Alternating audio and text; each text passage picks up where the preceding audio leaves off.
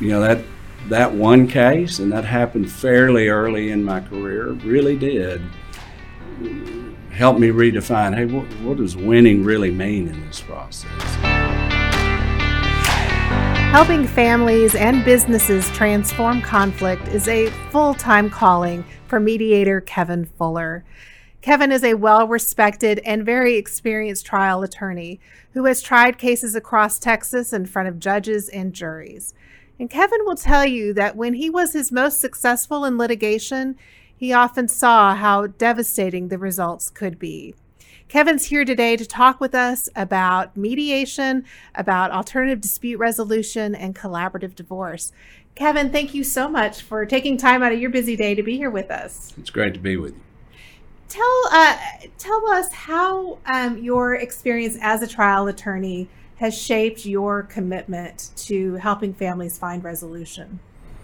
Well, I think you know all those years I spent in the um, in the courtroom helped me um, fully appreciate you know what that system could and couldn't do for uh, people, for families, for children, for businesses, and I don't I don't think I would have the, um, the passion for mediation, uh, the passion for collaborative law, the passion for alternative dispute uh, resolution processes that I have uh, without spending all those years uh, in, in, the courtroom and seeing how the how that really worked and how it really didn't work. Um, I love it. I, I, took that right off of your website when you say that when you were your most successful, it was most destructive for families. What do you mean by that? Well, the you know the the courtroom is kind of the end result of our adversary process and uh, you hear trial lawyers and people talk about it as a battle, you know, as a war. Uh, you know, it's it's certainly uh, it's certainly all that. Um, it's destructive in the sense, um, you know, just from a material um, standpoint. Uh, you know, to go into court, to be successful in court, uh, to to get the best results that you can uh, that costs a lot of money. And many times uh, I found myself in court and you know maybe we won a hundred thousand dollars or maybe we won half a million or maybe we won a million um, but it costs you know if it's a hundred thousand dollar case it costs seventy five thousand dollars uh, in, in attorney's fees to go win that battle and to me um, that might have been a win for me personally as a trial lawyer, uh, but it was hard to look at that and call that a win. And I, I tell people all the time, um, I got tired of winning nuclear wars, you know, of going to court, uh, getting the court or the jury to do pretty much what I was asking them to do. Uh, but for my clients, it being a huge disaster of one kind or another. So the material part was part of it. Uh, to me, the even worse part, though, is a lot of a lot of times uh, the things that that uh, parents have to do and say in court uh, to to advocate their case or try to show what they're showing. Um, the things that lawyers do and say in court to you know to try to win um, are really really destructive uh, to families uh, to relationships. You know, there are things that are said and done in courtrooms um, that cannot be unsaid or undone. And a lot of those um, are really painful. A lot of those are really destructive. And, you know, achieving a win at the cost of destroying what little relationship uh, you had with your former spouse, you know, with the the mother or father of your children. Um, you know, a lot of times that's a that's a really hollow uh, victory over the long term, especially uh, for the children. Um, businesses get destroyed uh, a lot of times in, in litigation. You know, I I used to tell my business clients, I said, look, you know, we go to court all your competitors, maybe your creditors, uh, maybe Uncle Sam, the tax folks, they're going to be watching. And I had uh, a number of clients, you know, come through the divorce uh, successfully, uh, only to turn around and get in a battle with their partners or, or, or competitors. Uh, learn something about the business, uh, you know, from the fallout of the divorce, and use that to their advantage. Um, banks got scared, called loans that they normally wouldn't have called. Uh, people lost careers and jobs uh, over what they had to talk about in their divorce that didn't sit well with their companies, especially you know uh, people who had jobs in publicly traded companies or in government or something like that. And so, you know, winning winning a divorce case uh, at the expense of all those things, again, it's you know, oh boy, you know, we, we won a nuclear war, and so what kind of win is that? Exactly, and I I think people, um, if if they've been fortunate enough not to have to go through the litigation process, aren't always aware that you know when the case is over at the trial court, it doesn't mean the war is over, right? right? right. And so they can end up facing years of litigation after right. they get the win. Um, and it, it, doesn't end there. Many, many of the bigger trials that I tried in my career, um, I had sitting in the courtroom behind me um, a team of appellate lawyers that were watching the trial, um, always telling me all the stuff I was doing wrong, all that kind of stuff. But their job was, especially some of the harder cases, the messier cases where we anticipated um, a, courtroom loss. Um, that team was there to look for errors, look for ways to appeal, look for things to do on the next level. And a, a lot of my litigation clients, I would tell you know the ones, uh, uh, not the ones that were kind of defending all the noise. You know, the maybe the rich tycoon, not that person, uh, but maybe the person who was uh, attacking the power or or, or, trying to get money from the person that controlled it. Uh, I would tell them many times uh, if we're going to go through this process and really be successful, you need to mentally, financially, uh, emotionally, spiritually prepare yourself for what might be a five to ten year war.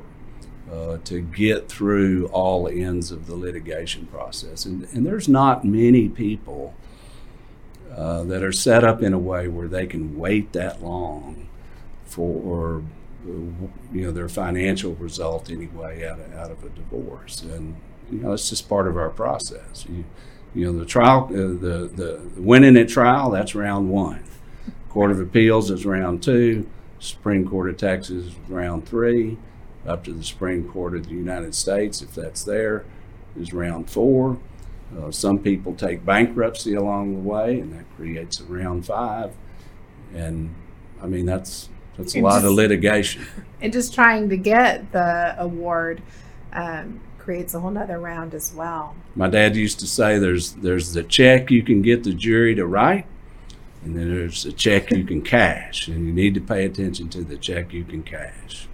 Exactly. And another thing a lot of people aren't aware of is they think family law proceedings are private in the courthouse, and they're not. They are open um, in most cases for people from the public to come in. And these days they're on YouTube. So that's something people need to be considering is how public do you want all of all of your affairs. That's right. And that that you know um, that to me that is a major consideration for a lot of families a lot of families that have uh, competitive businesses.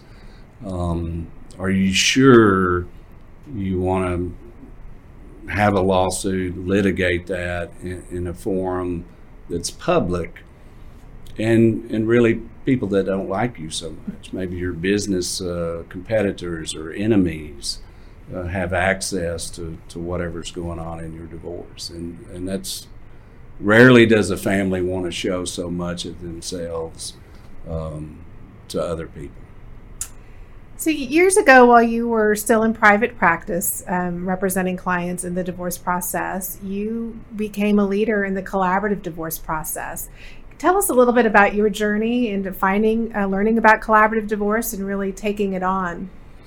I think um, it, it, it, really kind of follows my uh, maturity as a human being in a little bit. Uh, you know, when I first uh, when I first started as a lawyer, I wanted to be a trial lawyer. I didn't really care what I, what kind of lawsuits I was trying. I wanted to be in the courtroom.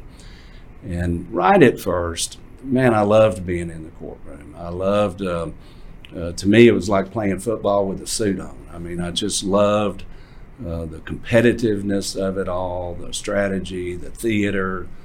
Um, uh, I, I love that part of being a trial lawyer. But pretty early on, after I'd been at it four or five years, you know, just kind of the um, impact that all that was having on real life human beings and children and, and families and people um, really, you know, kind of started uh, taking its toll on me. It, you know, I was I was having to, to pause and look what all my competitiveness was costing people, and and not just in money. Um, and I think that started grinding on me. And along the way, um, I, I ran into this problem of what does winning mean. Uh, I'll never forget. I had a case early on um, uh, husband and wife. The husband had a girlfriend, big job, lots of money, real powerful.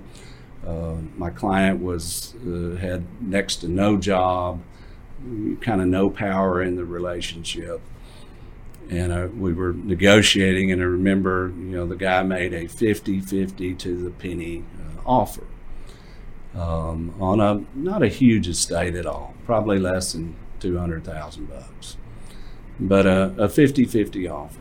And I was offended by that. Uh, my client was certainly offended by that. I mean, this guy had had an affair, had lots of money, and I, I remember kind of telling him, you know, that that ain't ever going to happen. I'll see your butt in court. You know, I was that was back when I was young and cocky and all that kind of stuff.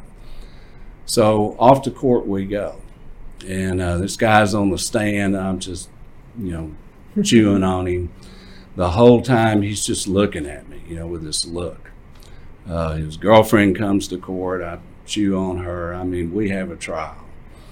Uh, after it's over with, my client is, uh, you know, so grateful, uh, you know, that, that her husband was uh, held to account, that this other woman was brought to the courthouse and shamed, I guess, if you will. But the guy, when we were leaving the deal, he said, um, you know, I want you to go back and look at my letter of June 1st, you know, 95, whatever it was. I want you to go look at that offer. And that's all he said. I went, all right, yeah, sure, right, buddy. You know, I was just. And so the case was over. We got the ruling, got a nice split, you know, I don't know, 60, 65 split. I mean, it was as trial lawyers, uh, as trial lawyers would talk about it. You know, it was a it was a whooping. Um, but I eventually did go look at that letter. And his 50 50 offer that he had made me like a year and a half before we tried the case, when I looked at the dollar amounts that were there for my client mm-hmm. and what I got her from whooping him in the courtroom, it was significantly uh, less. And in terms of what my client really needed to take care of herself, to take care of her kids with almost no job prospects, no real way to accumulate wealth, uh, that difference, you know, that fifty to seventy-five thousand dollar difference, whatever it was, uh, had a huge impact on it, and uh, you know, that changed me um, because it, it, it kind of redefined what a win is in family law. And you know that that one case, and that happened fairly early in my career, really did uh, help me redefine. Hey, what, what does winning really mean in this process? And made me pay more attention to that. Um, and so that pushed me more and more to look at you know maybe it was okay to settle a case i didn't have to i didn't have to fight everything that moved Um, and then once I started trying to learn how to settle cases, um, you know, one of the problems I had in the adversary uh, process, and this is back when mediation was first starting, nobody wanted to play. Uh, everybody wanted to play courtroom. Nobody wanted to play settlement. And so it was really hard sometimes to uh, get people to seriously discuss uh, settlement. Um, Why do you think that is? What was it at the time? Because I think we still run into that today where people really feel like, you know, fighting it out is the way to go. But I, I always say it's like a it's like an itch. If you scratch it, you end up with a big wound. Yeah, um, I think some of it was just the culture of um, uh, family lawyers at the time. We we we very much looked upon ourselves as trial lawyers, you know, as uh, as warriors and protectors of the of the people that we represented, and it was a, little bit of a culture thing. Um, I've been I've been doing this a little over 35 years now, and it's changed a bunch, and, and changed for the better. I think a family lawyer today, a really good one, certainly has the ability uh, to go in our legal system and be a, a, an advocate in that environment, but there as a profession, we're taking a more holistic approach to, hey, what are we what are we doing here? Uh, what does a win look for look like for a, for a family? And so it's a little less. Um, let's sort this out in court, and a little more. Um, court is becoming more and more uh, a place of last resort instead of first instinct. Mm-hmm. Um, and so you know, when collaborative came along in, I guess, 2000, 2001 or two, I was instantly drawn to it because it changed the playing field. Um, you know, the whole legal legal process is an adversary process. I mean, it's the whole design of all our rules, rules of procedure, rules of evidence, all that kind of stuff is to set up the rules uh, for what the battle is going to look like and and so all the end games uh, lead to that courtroom.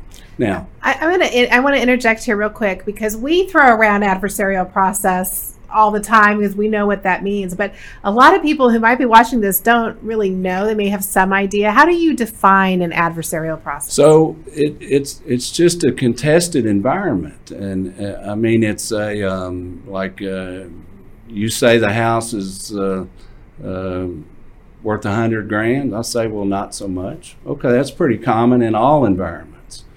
Um, but we go have a contest about it, and uh, you put your witness on the stand, your appraiser, and I'm trying to attack that appraiser as either being an idiot or lying or doesn't know what they're doing or appraised the wrong house or whatever it is.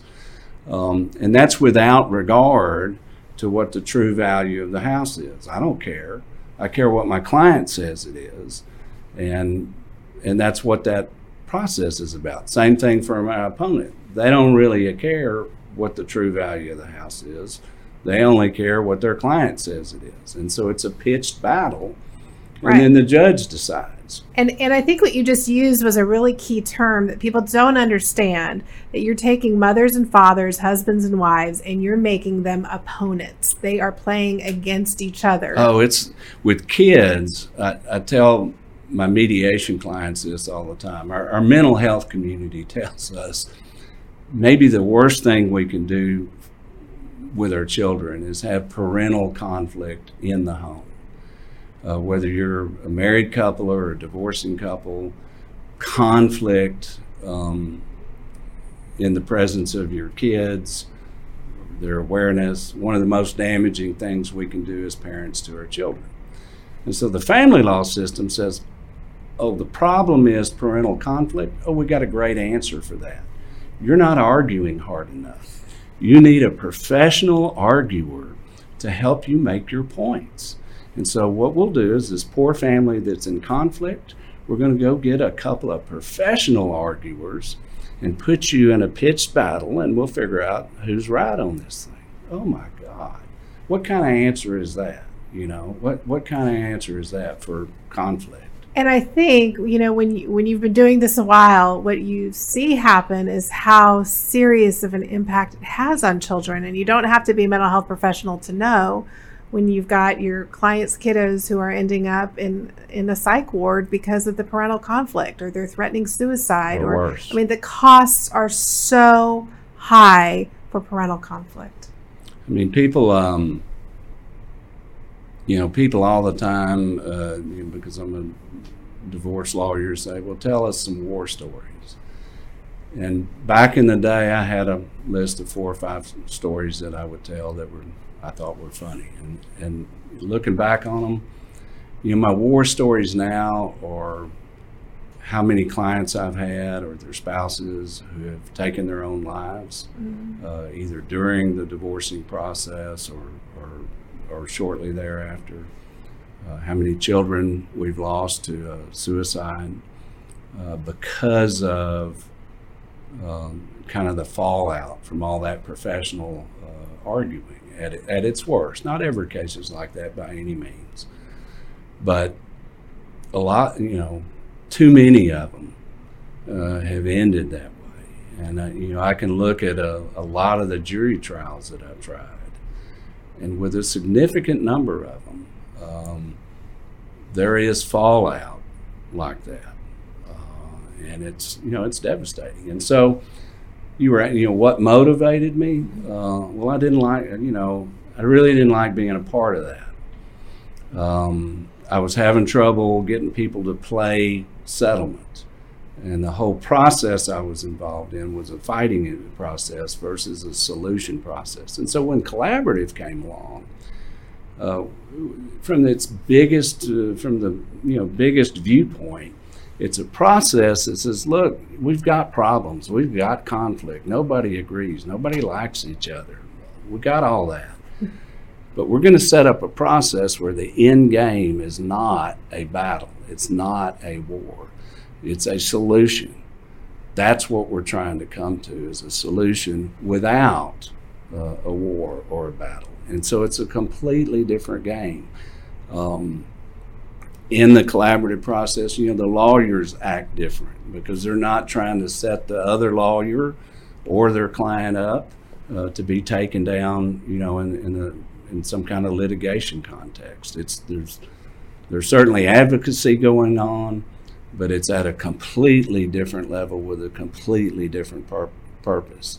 And so I love that. You know, finally I could get somebody to play settlement with me that was really going to play settlement.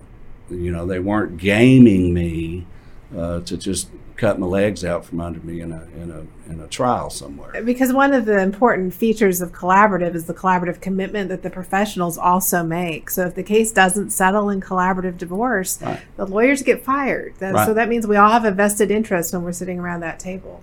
And that's a big deal. Uh, the, the biggest mistakes I made as a lawyer uh, representing clients was either uh, they came in two flavors. Uh, either I had my war general hat on uh, when I should have been had my diplomat hat on, or it's just the opposite. I had my diplomat hat on when I should have had my war general hat on. And the thing I like about the collaborative option is it sets up a process where it's safer for, for me as an attorney trying to help somebody to know, hey, in this process, the only hat I wear is the diplomat's hat.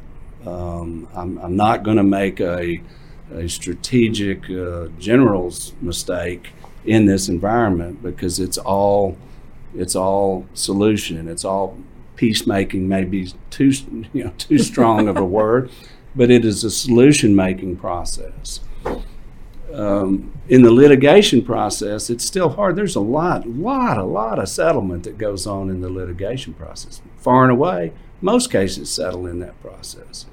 But for the lawyer, you got to wear two hats. You got to wear, you got to keep your war general hat on because you are in a process where the other side has a constitutional right to, to take you to a jury trial if they want to. At the same time, I'm going to interject there because I think that's another thing that people don't often realize is that in Texas, our family law cases, our divorce cases, and custody cases can be tried in front of a jury. and and and and people have a constitutional, undeniable right to do that. And that's bad. I mean, that that is a big battle, a big contest. And so when you're a lawyer in a normal litigation case, um, you need to keep your eye, you know, eyes and ears open because you, you know, there is always a possibility that the case can come completely off the rails, and and you've got to you got to be thinking about what you did and said in a in a courtroom context. At the same time, um, as we've been talking about, for most families, most couples, most businesses, um, ending things with a contested trial is is not the way to go. And so you're trying, you know, you're trying to be diplomatic, but you still got to keep your eye. It, it's hard. It makes, to me, makes the lawyer's job incredibly hard to skillfully maneuver their their client through kind of both of those paths. In collaborative, the focus is singular.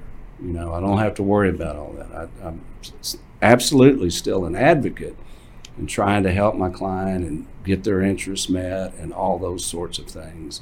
But I don't have to worry about all the strategic games, if you will, uh, that I do when I'm in the other system.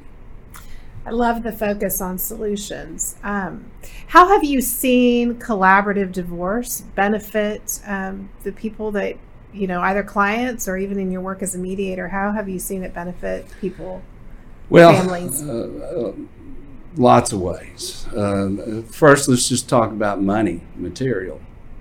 Um, I'm I'm more active as a mediator now than anything else. That's pretty much exclusively what I'm doing these days. But when I was an active collaborative uh, lawyer, I was also an active trial lawyer at the same time. And one of the statistics that I kept at the time was how much is all this costing my clients. And when I, when I kind of finished up my collaborative active career, I had close to 100 cases. And I could take the fees that my clients had paid me from those 100 collaborative cases um, and with what the, the fees that my clients uh, paid me from six of my litigation cases would have paid for all 100 of the collaborative cases. And most of my collaborative cases were, were substantial cases, big, big, complicated cases with a lot of issues and controversies in them. So, you know, a 100 for the price of, you know, six or six for the price. I mean, it's, it was, that was a huge thing. Um, the second thing is for my financial clients, where we were involved in uh, uh, businesses, to, you know, trying to distribute wealth out of a business or, or something like that. Um, my results uh, for those clients, no comparison, no comparison to what was available to them uh, in our litigation process or, or going to court. None. Uh, so they got better financial results, both ends. You know, whoever was paying, uh, whoever was receiving. And, and, part of that is, I, I, also think people don't realize is that courts are constrained by the family code in terms of what options they have available to them. Right. And so when we're working outside of the courts, anything's possible. We're not. Yeah. We don't have those same restrictions in place. So. Yeah, the court's got maybe three or four tools. Yeah. Uh, in the collaborative process, or other, you may have a thousand tools uh, to to fix that same problems. Families, you know, children. Oh my goodness any divorce is hard. Going to be, I think, the most devastating, difficult thing that anybody ever goes through. But, and that, the collaborative process helps with that, but it doesn't, it doesn't take away how hard it is, how difficult and painful it is. But the process is not anywhere near uh, as destructive. And so the difference in sort of what those children's lives look like, you know, kind of post divorce, is is not really comparable. It's uh, night so and day. Night and day, and so that's that's a benefit. And then you know, time, uh, goodness grief, wear and tear on your your spirit, uh, your soul, your your kind of mental health, emotional health. um, kind of no comparison. Not to say that the collaborative process and mediation and those kinds of things are easy, but they're way, way, way, way less worse uh, than than the than the contested environment of a courtroom. I think that's such an important point to drive home, in part because when we're settling either in mediation or in collaborative, it is focused on solution. Where in litigation, it's focused on you know arguments and destruction and and winning, winning and losing your, is making the other side lose is what the focus it's, is. It's winning your point, yeah. whatever whatever it is, and it comes at a high cost. Uh, um, so I want to switch a little bit and talk about your mediation practice. You and your wife Charla, who's also a very experienced trial attorney and mediator, left the practice of law several years ago and uh, to commit yourselves to helping families mediate controversies. Um, so tell us a little bit about that transition and and how things are working for you all right now. It you know it it's just been great on every level. Um, in my professional life, and, and, I think Charlotte would say the same thing. Um, well, I'll just speak for me. In my professional life, when I was at my old firm, like I said, I was doing collaborative cases and I was doing litigation cases. And so I was always doing both and um, had a lot of internal conflict about that. Uh, had a lot of difficulty being able to focus on, on truly what my, my passion was, which was, you know, when I got towards the end of my courtroom career, it was really more about solutions than, than courthouse victories. And so by becoming a full time mediator, I got to stay 100% in the solution business. And um, for me personally, professionally, man, I really, really, really love that. Every day, um, my job is to try to come into a, a family and help them find a, a solution uh, that's uh, constructive, hopefully. But if we can't get to constructive, you know, it's less worse than what what what their other alternatives are. And I love having that as my kind of only job. I don't have this other job, you know, that calls me into battle. And um, that's one of the things I like about it. Um, as a as a human, um, as just a person, it's been way way easier. Um, you know, just on me personally, on my spirit, on my soul, on my mental health, and um, emotional health. I mean, I've just got a great job. Um, I'm, I'm, not trying to hurt anybody. I'm not trying to embarrass anybody or shame anybody or destroy anybody uh, or having to protect people from those things. Uh, um, it's just a different environment, and I'm, I've really, really, really been enjoying um, we often hear that, I mean, most cases will end up settling before they go to court, which in most instances is a very good thing. Um, what can you shed a little more light on that? Like, how, I, what are the odds a case is going to settle mediation? Why should somebody be considering mediation? I, I, I think my I keep statistics on everything, and you know, in terms of cases that that uh, have uh, have settled uh, out of my practice, it's around 94%. Um, I think that's about the same as sort of litigation cases in general. You know, 90 to 95 percent of cases uh, are most likely going to settle um, without having to go to a full contested trial. Um, the thing is, um, where along the way do you want to settle? To me, the settlements that come at the courthouse steps when you're on the very eve of trial, uh, a lot of times those settlements are coming about because somebody missed a, a, procedural deadline of some kind that has nothing to do with the merits of the case. It just has to do with the procedure of the trial. Um, there, there, a lot more coercion, a lot more pressure, all that kind of stuff. The other thing is, if you settle on the eve of court, chances are great you're out of money. um, and so, settling short of that and, and settling in a different context uh, to me is a huge benefit. You know, um, some of these uh, cases that go to trial, they've been in our legal system for a year, year and a half, two years. I've tried cases that are five years old that are getting their first trial. And if they've been in court fighting each other those whole five years, you burn up a lot of money, but you also burn up a lot of relationship goodwill. You know, things get done and said in depositions and discovery and temporary hearings uh, that are that are hurtful and, and hard to take back.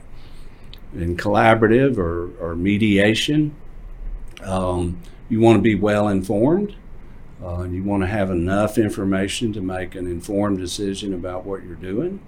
But as soon as you get to that spot, um, I think it's good to to go into one of those environments and try to settle if you can, and and save the, the time and the money and the angst and the, the anxiety of hanging around in a in a litigation posture for you know two years or something.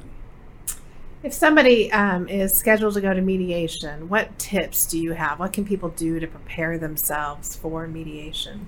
Well, there's a lot. um, in in in my practice, uh, I, you know, when we set a mediation, Charlotte and I send out a little uh, mediation preparation form, and I think being prepared for mediation uh, is is just the most effective thing that you can do to be successful in mediation. And so, what is preparation? Um, one on the finances. Uh, it's being sure you you know you've listed all your assets. You've gathered these are the assets that we have. Uh, here's the most current information that we have on what they're worth or how much money's in the bank account or the, the retirement account or the balance on the credit card, whatever it is. Um, organizing that information, um, thinking about is it separate or is it community? What are the arguments? How difficult is it to prove? All those sorts of things. But really getting organized before you come to mediation. The second biggest thing is to do a lot of thinking about, gee, what is it that I want? And, and why do I want it? Um, you know, when I ask people that question, they'll say, "Well, I want what's fair," and um, and fair is okay. I mean, that's a, that's a human internal compass that we all use to to try to figure out you know what's right and what's wrong. The challenge is, you know, if you've got four people sitting at a table, uh, all their internal comp- compasses on what is fair is going to be a little different because right. their perspective is a little different, and so I think you need to think more about that. You know, uh, what I want is I want to be able to keep the house, or what I want is the most cash flow I can figure out how to get so I can pay for the kids' uh, private school, or what I what I need is the most liquidity because I've got this coming up or that coming up. And think about your strategic goals and and have a good sense of hey, what is in my own selfish best interest. What's fair for me, but what does that really look like in terms of a result? Then the last thing is doing some thinking about what your options are. I, I talk all the time uh, uh, about BATNA and WATNA. and BATNA is if your best alternative to a negotiated uh, agreement. And so it's like if we don't settle, uh, what's my best possible outcome in the litigation system? What, is, what does that look like? If we don't settle, what's my worst possible outcome uh, in the litigation system? And to be as honest about those two things as you can figure out how to, how to be. And this is really the lawyer's job. But if you come to med, uh, mediation or negotiation environment and you've got enough information to make an informed decision about what you're doing. You know what you want, and you can look at the offers and uh, options that are coming down the pike and say, well, that meets my interest. Oh, that one's way off. We need to change it. It gives you a great compass. Um, hey, am I making progress? Is this a deal I ought to look at taking? And then strategically, you know, comparing it to your other options, it gives you a sense of hey, this is way better than I could do on my best day, or at least this is better than I could do on my worst day. Those kinds of things. That's great. And I, I am sitting here thinking of um, the many mediations that I've attended where you've been the mediator and you know the relief that comes for many clients in the days that follow. It's not unusual sometimes to have a little buyer's remorse maybe because it's a big deal when the mediation is done and you've settled. It's hard. It's, it's over. I mean that is a you know that it's a done deal. Um, and so people need to be careful when they do that. But often more times than not what i see my clients experience is the relief. Right. You you have some certainty um, about what your future is going to look like. And you know that's one of the biggest things about going to court is you really you know lawyers can say well the system does this can do this can't do you know we've got laws uh, that the courts are supposed to follow um, but there's a huge degree of unpredictability about results uh, in our legal system and at least when you settle you know well here's here's what I've got to work with. You know, here's what I've got to go forward with, and then you can start working on that versus just being worried to death about you know how's it going to come out in court. Exactly, and and really helping people start that next chapter. I mean, that's mm-hmm. what mediation allows them. Kevin, I want to thank you for the work that you do and for taking time to come and spend with us today. We're going to include links to fullermediations.com so people can learn more about your mediation practice um, and Charlotte's as well. Sure. And um, reach out to you all. Do you do non-attorney mediations? Do you help families? Who- we do some. Mm-hmm. Um, that that's not a piece of our practice that um, we are able to. Uh, it's more than anything else. It's a scheduling problem. How how how to uh, fit folks in on a parties you know that are coming in without lawyers and how to do that. Um, but yeah, we do. We do. We do that. And I think it's an option that more people ought to look at. We could talk for a long time on the pros and cons of doing that. But yeah. for many, many couples, we've, I guess between Charlotte and I, we've, we've maybe done 50 to 75 mediations where the parties come in w- without attorneys. For some cases, that can be a really appropriate way uh, to go about it from a cost perspective, but it's by no means right for most cases. Right. Well, thank you again, and um, we'll look forward to following up with you. All right. Well, thank you for having me.